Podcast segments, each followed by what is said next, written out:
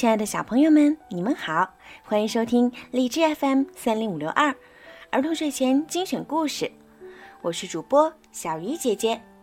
今天呀，小鱼姐姐要继续给你们讲《尼尔斯企鹅旅行记》的第十集，落在了乌鸦手里。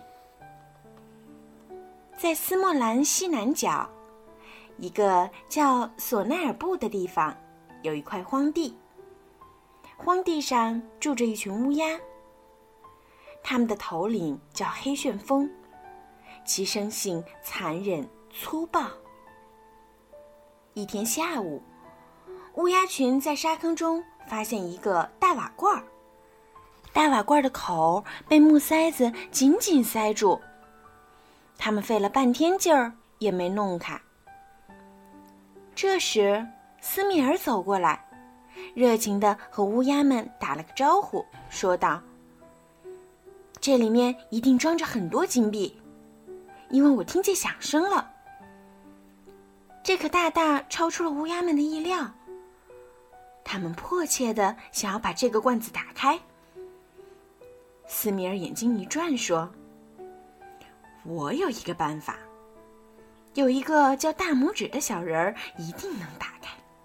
你们可以去找他。”不过有一个条件，那就是瓦罐打开后，得把大拇指交给我。接着，他把大拇指的情况告诉了乌鸦们。黑旋风痛快的答应了，并亲自带领五十只乌鸦去找大拇指。可一连很多天都没找到。一天早晨，尼尔斯一个人出去找吃的。他走出了很远，也没找到食物。这时，一群乌鸦突然飞了过来，其中的两只扯着尼尔斯飞了起来。原来，这正是黑旋风那一伙儿。尼尔斯在乌鸦们偷袭的时候，他的头不小心撞到了树上，晕了过去。等他醒来时，发现自己正躺在一片树林里。五十只乌鸦把它团团围住，用尖嘴对着它，以防止它逃跑。黑旋风恶狠狠地说：“你要是敢出声，我就把你的眼睛挖出来。”就在这时，他听见大雁们在头顶上呼喊着：“大拇指，你在哪儿？”大雁们来找他了。可是尼尔斯不敢出声回应他们。过了一会儿，乌鸦发出了起飞的信号。这时，一个叫迟钝儿的乌鸦主动走过来说：“黑旋风，让我来把它背回去吧。”黑旋风同意了。乌鸦带着尼尔斯从森林上空飞了过去。一路上。尼尔斯故意大声说了很多动物的坏话，以引起他们的注意，想靠他们散布自己被乌鸦们劫持的消息。中午，乌鸦们落到了一片牧场上，他们停下来觅食。善良的迟钝儿偷偷地给尼尔斯带来了几个果子，并叮嘱尼尔斯一定要谨慎。吃完后。乌鸦们又启程了。太阳落山时，乌鸦们带着尼尔斯回到了那片灌木丛生的大荒漠，并将它放进了一个沙坑里。他一到里面就开始装睡。周围有很多乌鸦扑打着翅膀。尼尔斯想拖延时间，就请求先睡一觉。黑旋风却叼住他的一只胳膊。把他拖到沙坑中那个古老的瓦罐跟前，命令他把罐子打开。尼尔斯愤怒了，猛地挣脱出胳膊，从刀鞘里抽出小刀，对准黑旋风说：“你最好小心点儿。”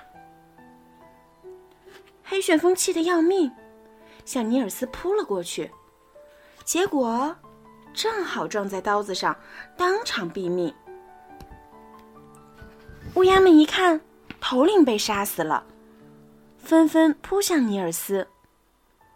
多亏迟钝儿冲在最前面，他伸出翅膀来护住尼尔斯。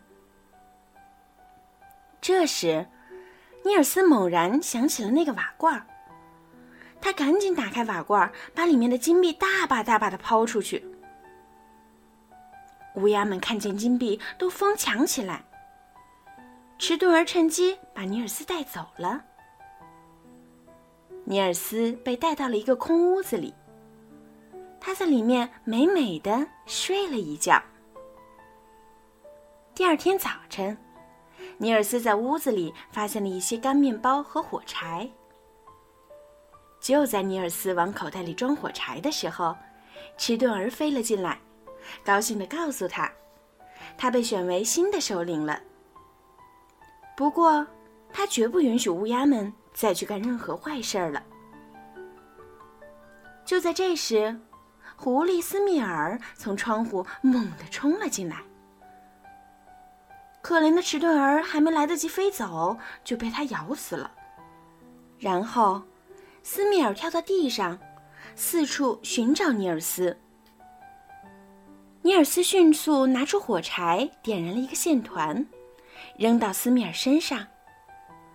狐狸发疯一样冲了出去，但是火球把床单点着了，大火很快蔓延起来。斯密尔高兴地喊道：“哈哈，大拇指，你是想让火烧死，还是想出来让我吃掉啊？”就在这时。房门被打开了，两个小孩子走了进来。尼尔斯趁机跑到了门外。等他回头仔细一看，这两个孩子竟然是放鹅姑娘奥萨和他的弟弟小马茨。他赶紧大声跟他们打招呼。可是，当姐弟俩看到一个小人向他们跑来时，吓得抱在了一起。尼尔斯忘了自己已经变小了，他感到很羞愧，迅速跑了出去。他没跑出多远，就碰见了来找他的莫顿和邓芬。莫顿赶紧把尼尔斯放在自己的背上，带着他飞走了。他们要赶去塔山和大雁们会合。好了，小朋友，今天的故事就讲到这儿了。如果你们喜欢听小鱼姐姐讲故事，记得让爸爸妈妈动动手指，多多的帮小鱼姐姐转发和评论，这样呢，就会有更多的小朋友可以听到小鱼姐姐讲故事啦。好了，孩子们，晚安。